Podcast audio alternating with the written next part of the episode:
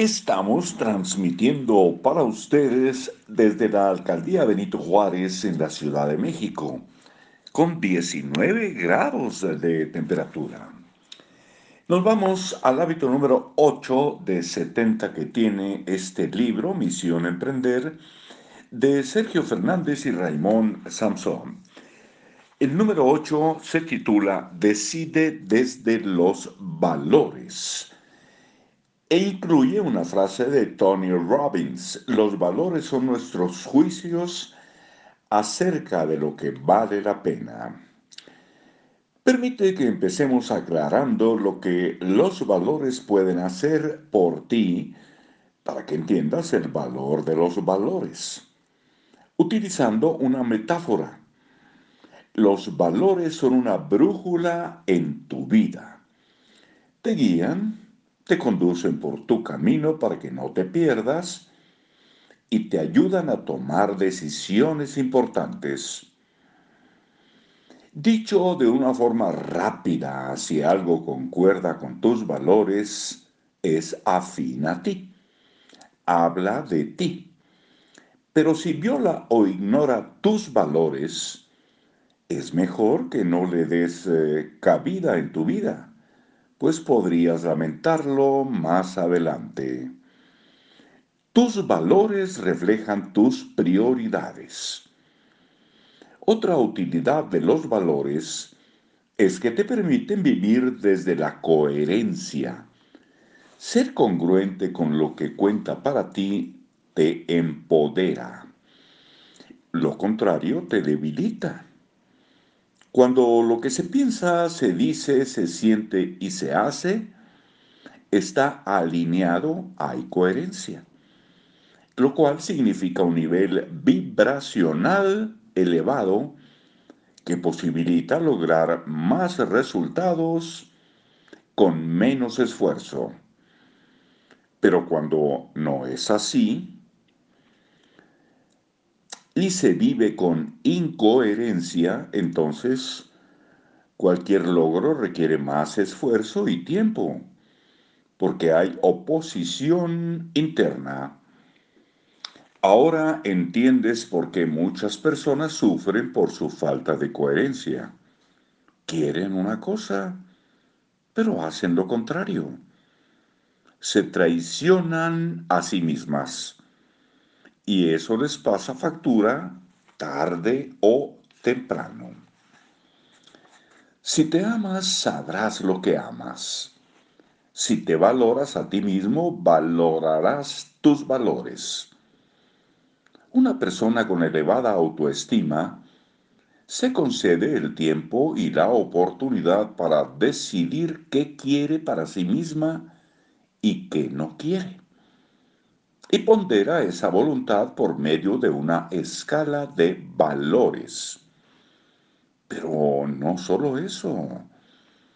Además se concede la libertad de cambiar de valores o reordenarlos cuando lo crea necesario. Las personas cambian y sus valores también lo hacen con el tiempo. Los valores no son reglas inamovibles escritas en piedra. Más bien son elecciones que reflejan el momento personal de cada uno. De este modo, los valores son cambiantes con el tiempo y la evolución de la persona. Lo que fue importante antes tal vez no lo sea ahora y al revés. Por eso es crucial revisar periódicamente la escala de valores y actualizarla. Es obvio que hay valores universales que nunca cambian y que valen para cualquiera. Pero también los hay que son variables con el paso del tiempo. Hay diversas clases de valores, personales, familiares, profesionales, de equipo socioculturales, morales y éticos, espirituales, materiales. Las organizaciones también tienen valores que reflejan la misión y la visión del proyecto empresarial. Diferentes escalas de valores requieren compatibilizar los valores personales y los corporativos para que no se produzca un choque de intereses. En este sentido, las empresas cada vez más ponen el foco en la actitud y los valores del candidato antes que en sus calificaciones y experiencia. Cuando sabes lo que es importante para ti, es el momento de ordenarlo según su ponderación de importancia. Se conoce como priorizar tus valores, es decir, ponerlos en orden. Distingue lo que va antes de lo que va después. Cuando has priorizado tus valores, todo se pone en orden y establece su rango de importancia justo. Tener una escala de valores simplifica todo.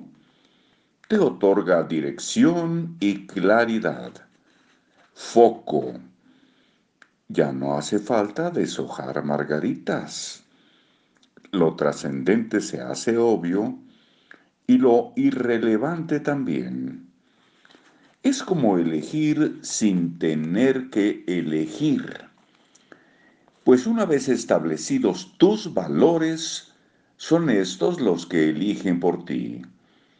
Cada persona tiene unos valores distintos, porque aprecia cosas diferentes. Descubre y respeta su mapa de valores. No hay valores mejores o peores que otros pero sí más o menos importantes.